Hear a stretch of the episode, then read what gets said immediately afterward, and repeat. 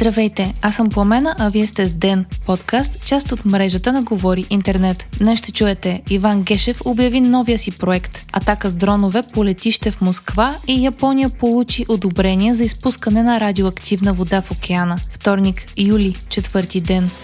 Иван Гешев обяви днес началото на новия си проект Справедливост за България. Бившият главен прокурор описа платформата като гражданско, родолюбиво консервативно движение, основано на националното достоинство, християнска етика и български традиционни ценности. Той обяви, че след като бъде приета оставката му като редови прокурор, ще застане заедно до хората в името на съхраняването на българската национална идентичност. Мотото на проекта му е Бог, Отечество, Семейство, логото което е меч и ще се бори за независима съдебна власт и възстановяване на справедливостта, смазана от олигархичния модел основно летище в Москва бе временно затворено заради дронова атака, пише BBC. Украина е атакувала с дронове руската столица, което е довело до отклоняване на полети от международното летище Внуково, съобщават от Руското военно министерство. Използвани са пет дрона, които са имали за цел и локации в широкият район около Москва.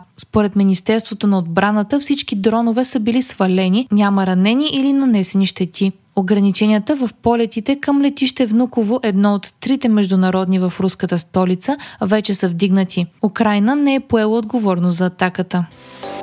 Мета пуска на пазара ново приложение, наподобяващо Twitter. Само ден след като шефът на Twitter Илон Мъск обяви временно ограничение в броя на публикациите, които потребителите ще могат да четат дневно, от компанията майка на Facebook съобщиха, че са създали конкурентно приложение. Очаква се Threads или в превод на български нишки конци да излезе в четвъртък. То ще е свързано с Instagram, но ще борави с текст вместо с изображения, а основното му приложение ще е за микроблогърстване и водене на разговори. Threads ще позволява на хората да използват същото потребителско име и да следват същите акаунти, като в Instagram, пише Reuters.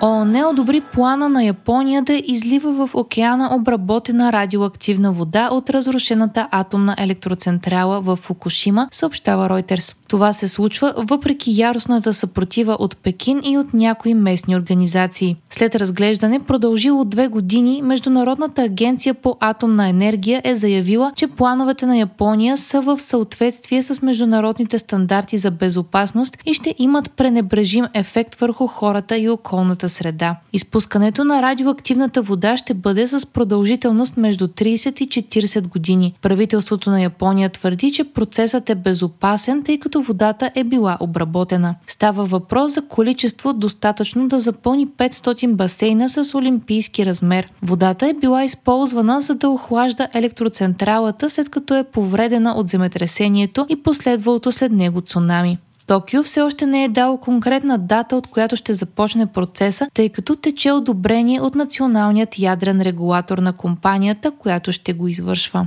Япония твърди, че водата е обработена така, че от нея са премахнати повечето радиоактивни елементи, с изключение на трития. Той е изотоп на водорода, който много трудно може да бъде отделен от водата. Радиоактивната вода ще бъде разредена много под международно одобрените стандарти за съдържание на трити, преди да бъде изпусната в Тихия океан. Китай силно се противопоставя на плана на Токио, въпреки че Япония твърди, че нивата на трити във водата ще са по-низки, отколкото тези, открити регулярно във вода в близост до ядрени централи по целия свят, включително в Китай.